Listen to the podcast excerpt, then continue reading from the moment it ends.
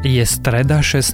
januára a dnes môžeme rozprávať to isté, čo sme hovorili včera a predvčerom. Nachystajte sa na husté sneženie, obloha bude na väčšine Slovenska zamračená a ak máte šťastie, bude pršať. Na cestách a chodníkoch môže byť ľad a vodiči by si mali dávať extrémny pozor, vytvárať sa budú snehové jazyky a záveje, preto si pred cestou skontrolujte, aká je situácia a ak nemusíte, nikam necestujte. Noci bude mrznúť, denné teploty budú od 0 do plus 8 stupňov. Počúvate Dobré ráno, denný podcast denníka Sme s Tomášom Prokopčákom.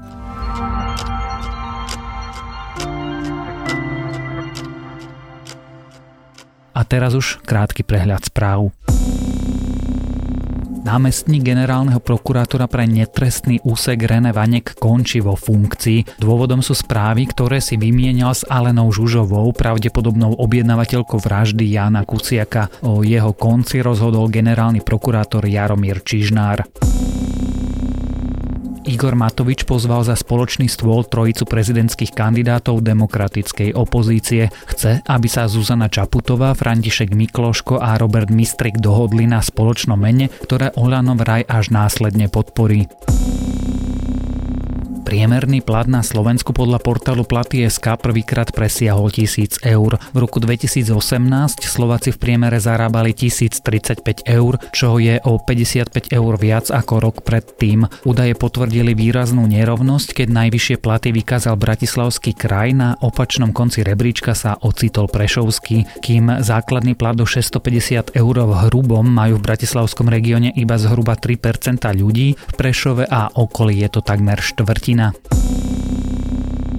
Nemecká ekonomika spomaluje rast. Podľa odhadov štatistikov minulý rok dosiahol raz len 1,5%, rok predtým ekonomika narastla o 2,2%. Nemecko je kľúčovým hospodárskym partnerom Slovenska, preto je zmena tamojšieho rastu dôležitým indikátorom domáceho ekonomického vývoja. Český futbalový brankár Petr Čech po skončení aktuálnej sezóny ukončí profesionálnu kariéru. 36-ročný Čech momentálne pôsobí v londýnskom Arsenale, najväčšie úspechy však dosiahol v Chelsea, kde niekoľkokrát vyhral anglickú Premier League a raz aj Európsku ligu majstrov. Viac správ nájdete na webe sme.sk.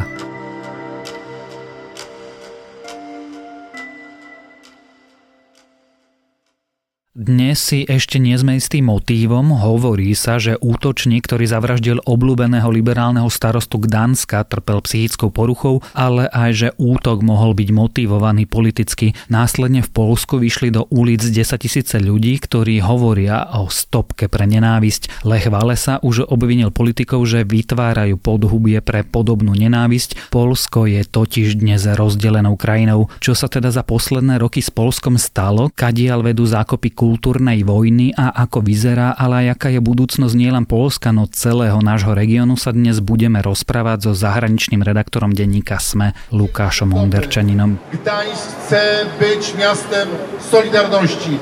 Za to všetko vám srdečne ďakujem. Lukáš, je nedela, Gdaňsk, čo sa stalo? Polskom Gdaňsku sa v nedelu konal taký veľký charitatívny koncert. Je to veľmi obľúbená akcia. V podstate 10 tisíce Poliakov tam darujú veľké peniaze. Niečo ako hodina deťom, dajme tomu u nás na Slovensku. Ale je to vonku. Je to vonku, je to akože koncert, mm, alebo teda veľký takýto event. A na tomto koncerte už v závere vlastne vystúpil aj starosta k Dánsku Pavel Adamovič a vyzval, aby ľudia boli solidárni.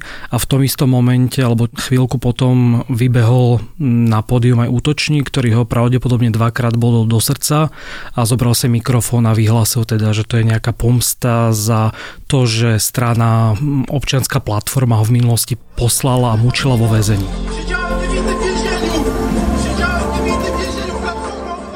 Strana ho mučila vo väzení. Tak on sa hovorí, že tento útočník mal nejaké psychické problémy, takže dá sa povedať, že on si to asi nejako vzťahol na tú stranu. Naozaj to bol vlastne nebezpečný človek, respektíve 4 krát vykradol banku, bol za to trestaný a nedávno vyšiel z väzenia, takže nie je to niekto, ktorý by možno priamo akože bol motivovaný to politikou, ale pravdepodobne si to nejako spojil s tým.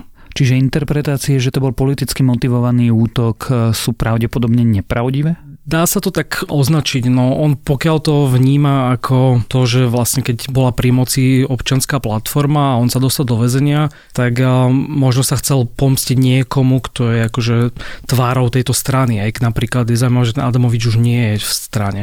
Kto bol vlastne Pavel Adamovič? Je to jeden z najobľúbenejších starostov v Polsku. Už 20 rokov je na čele Gdaňsku.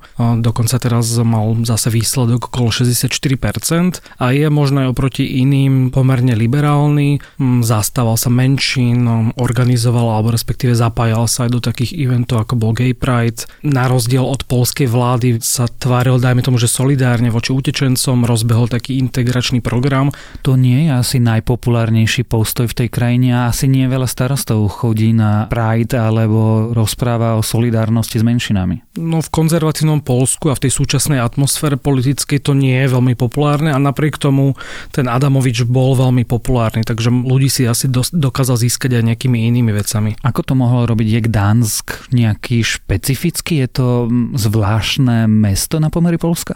Tak je to, dá sa povedať, že historicky liberálnejšie mesto. Aj keď sa pozrieme na volebnú mapu, tak e, práve občanská platforma získala najlepšie výsledky v Dánsku a v jeho okolí a v podstate na západe Polska. Ani Varšava sa hovorí, že nie je tak liberálna ako je Gdansk. Takže je to možno spôsobené aj tým, že Gdansk je historické prístavné mesto na brehoch Baltského mora. To znamená, že možno aj ten vplyv iných krajín v okolí ho spravil takým liberálnejším. A samozrejme potom aj ten starosta nejako v podstate sa mu možno darilo v tom meste viac, ako by sa mu darilo v takom Krakove. Čo sa v tomto meste a nie len v tomto meste dialo v pondelok a včera?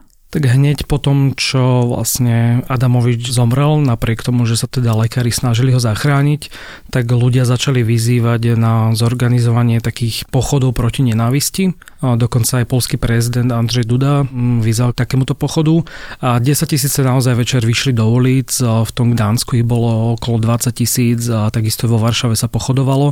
A samozrejme niektoré tie pochody mali možno taký viac politický rozmer, ale všeobecne to bolo taká spomienka na jeho ako osobnosť. Że dla Ciebie i dla nas wszystkich obronimy nasz Gdańsk, naszą Polskę i naszą Europę przed nienawiścią i pogardą.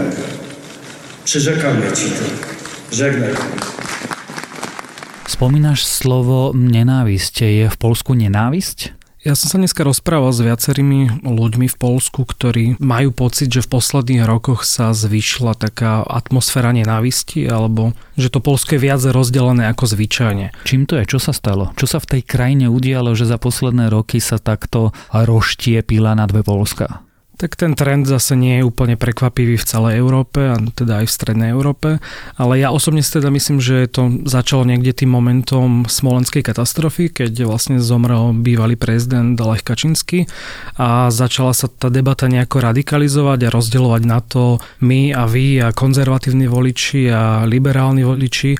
A dneska sa často hovorí o Polsku ako Polska A i Polska B, to veľa Poliakov akože spomína a nemusí to byť teda len politicky, je to ekonomicky rozdelené Varšava, respektíve západné Polsko a východné Polsko, ktoré je zabudnuté a chudobné, takže celá tá spoločnosť je veľmi rozštiepená a nie je tam úplne východisko na to, ako ju spojiť. V úvode sme hovorili, že Polsko je vlastne zákopmi rozdelené vo svojej kultúrnej vojne. Na aké zákopy, aké je to Polsko A a Polsko B? Tak to je presne to, čo som teraz spomínal. Tá liberálnejšia časť voličov, meskí voliči, dajme tomu, že bohatší, plus vidiek, konzervatívni, katolickí voliči a tým pádom aj voliči práva spravodlivosti, ktoré je pri moci. Tá strana je pri moci vlastne od Smolenska? A nie, práve že občianská platforma, tá dajme tomu liberálnejšia strana, bola pri moci aj potom Smolensku, ale kvôli korupčným kauzám a podobným nejakým machináciám ich popularita veľmi padla a nahradila aj práve tá konzervatívna strana, ale tá už robí možno také výraznejšie kroky k nejakému obmedzovaniu demokracie, by som to nazval.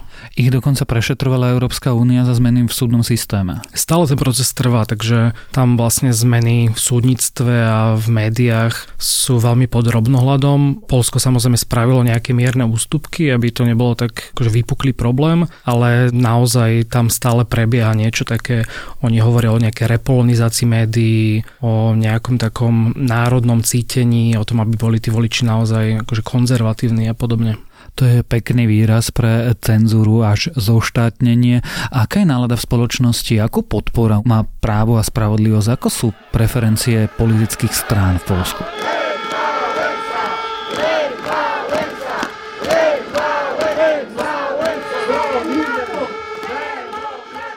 Právo a spravodlivosť stále výťazí v tých preferenciách, troška mierne teda klesli, ale problém je teda, že opozícia nedokáže úplne zmysluplne spolupracovať. Je tam nejaká šanca teda nejakej koalície občianskej, ale zatiaľ ich iba tak mierne dobiehajú, akože šancu nejaké veľké víťazstvo vo voľbách nemajú rozdelenie na vidiek a mesto, na liberálov a konzervatívcov je pre náš región, a nie len pre náš región, relatívne typické.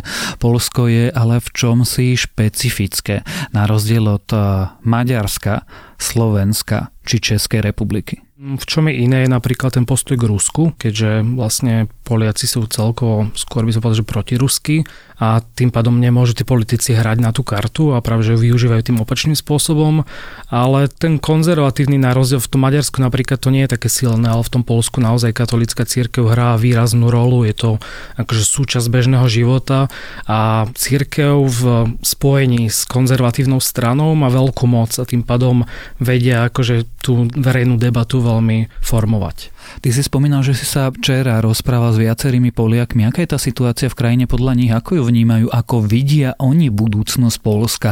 Ako Polsko skončí? Jeden môj známy, ktorý je polský reporter, mi povedal, že nie je veľmi optimistický aj keď eh, je otázne, ako sa vlastne táto debata ohľadom tejto vraždy vyvinie, pretože niektorí môžu využiť politicky, môže to byť samozrejme opozícia, ktorá si vytvorí taký symbol, takisto ako má napríklad vládna strana Smolensk, tak Adamovič môže byť symbol, dajme tomu, liberálov. Takže veľmi to závisí od toho, či niečo toto zmení, ale neviem to ani predpokladať a tie názory sú také dosť rôzne, keď sa rozprávam s nejakými známymi, tak nie sú úplne optimistickí, ale zase nie je to úplne mizéria.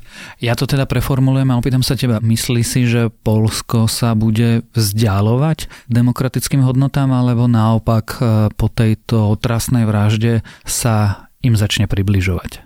Ja si myslím, že pôjdu podobnou trajektóriou, ako išli doteraz, takže nejaké výraznejšie zmeny neočakávam o Polsku, jeho súčasnosti aj budúcnosti a o vražde populárneho starostu Gdanska Pavla Adamoviča sme sa rozprávali so zahraničným redaktorom denníka SME Lukášom Onderčaninom.